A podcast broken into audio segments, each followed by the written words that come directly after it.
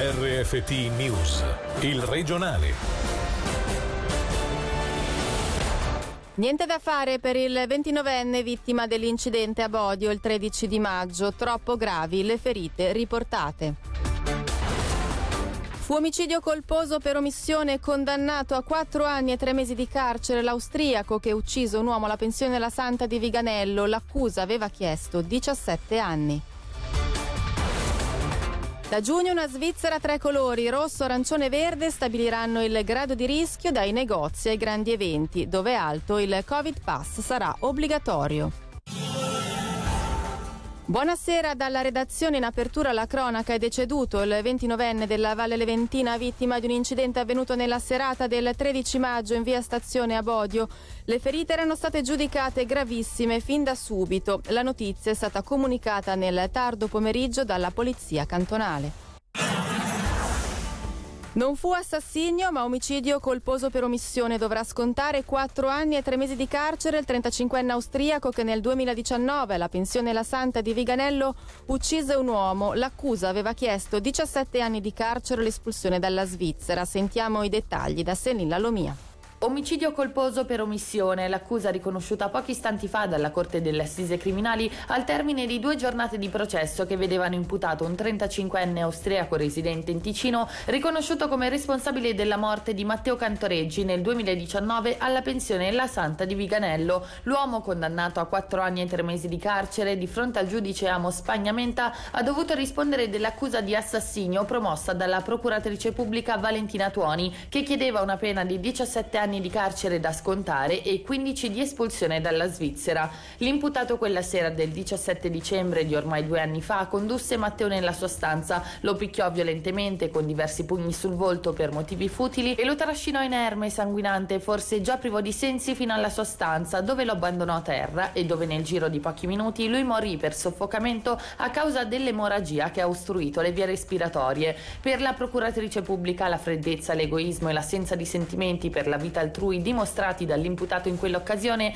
erano tali da poterlo considerare un assassino. Per la difesa invece rappresentata dalla legale Letizia Vezzoni, l'imputato ha agito in risposta all'ennesima provocazione da parte della vittima che, come confermano anche dei conoscenti, assumeva un atteggiamento provocatorio se sotto l'effetto di alcol. L'imputato dunque, come anche riconosciuto la Corte, non aveva intenzione di uccidere colpendo Matteo, come anche ritardando nell'avvisare i soccorsi. I suoi atteggiamenti erano da attribuire al contesto contesto e alle condizioni psicofisiche dei protagonisti, compreso il 43enne del Mendrisiotto, arrestato e poi morto di overdose dopo aver ottenuto la libertà provvisoria, e la stessa vittima, tutti sotto l'effetto di alcol, droga e psicofarmaci.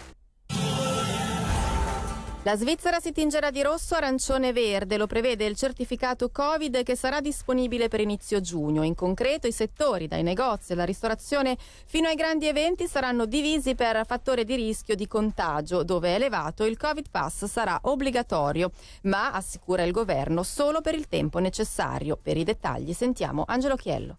Nel settore verde rientreranno negozi, trasporti e lavoro. Qui, assicura il governo, il certificato Covid non sarà necessario. Nessuna richiesta nemmeno per le manifestazioni private religiose né per il contatto con le autorità. Rischio un po' più alto invece per le attività classificate in arancione. Qui figurano bar, ristoranti, strutture sportive per il tempo libero, cinema, così come manifestazioni fino a mille persone e visita ad ospedali e case di cura. Attualmente l'impiego del certificato non è previsto, ma lo sarà in caso di peggioramento della la situazione. Il settore rosso comprende invece gli eventi considerati ad alto rischio di contagio, come le grandi manifestazioni, l'accesso alle discoteche e i viaggi. In quest'ultimo caso l'Ufficio federale di informatica e telecomunicazione sta lavorando per realizzare un attestato compatibile con l'Unione Europea che sia sicuro e il più semplice possibile. Il Covid Pass sarà disponibile per tutte le persone sopra i 16 anni. I minori, infatti, potranno accedere ovunque senza certificato. Settore primario, terziario, ma anche istruzione e sport sono alcuni dei temi trattati questa mattina dalla deputazione ticinese dal Consiglio di Stato in vista della sessione parlamentare estiva. Il presidente del governo Manuele Bertoli, affiancato dal presidente della deputazione Rocco Cattaneo, ha spiegato le discussioni in corso sulla revisione degli studi per gli impiegati di commercio. Toccato anche il tema del giorno, ovvero i quasi 100 milioni di franchi che la Confederazione intende investire nel centro sportivo di Tenero. Sentiamo il presidente Bertoli Un tema su cui c'è stata informazione reciproca è quello che riguarda la prevista revisione degli studi per gli impiegati di commercio. Tocca molti ragazzi e ragazze ticinesi e svizzeri, in generale è una delle branche professionali più importanti in termini quantitativi. C'è stata una discussione a diversi livelli che tocca l'insegnamento delle lingue seconde, che in una prima fase si voleva limitare a una sola libera, il che avrebbe contraddetto la politica delle lingue che è contenuta nel concordato Armos. Sta venendo avanti una buona soluzione di compromesso che conferma invece due lingue seconde di insegnamento, di cui la prima nazionale e la seconda con due possibilità, una opzionale e l'altra invece inserita in un percorso più pratico. Il secondo elemento, avete visto che la Confederazione ha deciso di investire 100 milioni a Tenero, centro sportivo nazionale della gioventù. Per noi come Canton Ticino sono comunque soldi rilevanti che si aggiungono a tutta una serie di altri investimenti che credo che vadano sotto sottolineati positivamente. Siamo molto contenti di questo investimento e di questo sviluppo.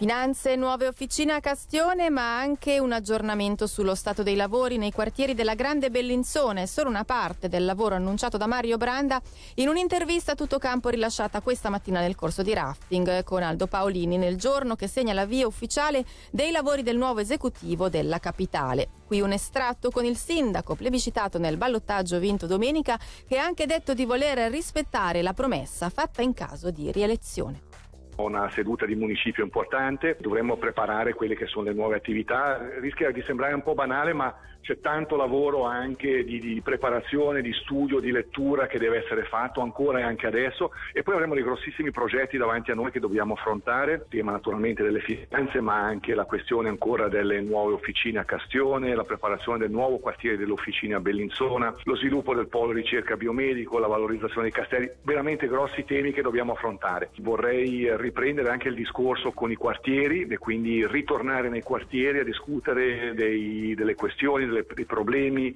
eh, vedere che cosa è stato fatto, che cosa invece dovrebbe ancora essere fatto. Queste sono un po' le, le prime cose. Poi da un punto di vista più gogliardico invece mi è stata strappata questa promessa di, di, dire qualche cosa che avrei fatto nel caso in cui avessi vinto, mi è scappato di dire vabbè farò il bagno nel fiume, lo faremo. E questa era la nostra ultima notizia dalla redazione, grazie per l'attenzione, buona serata.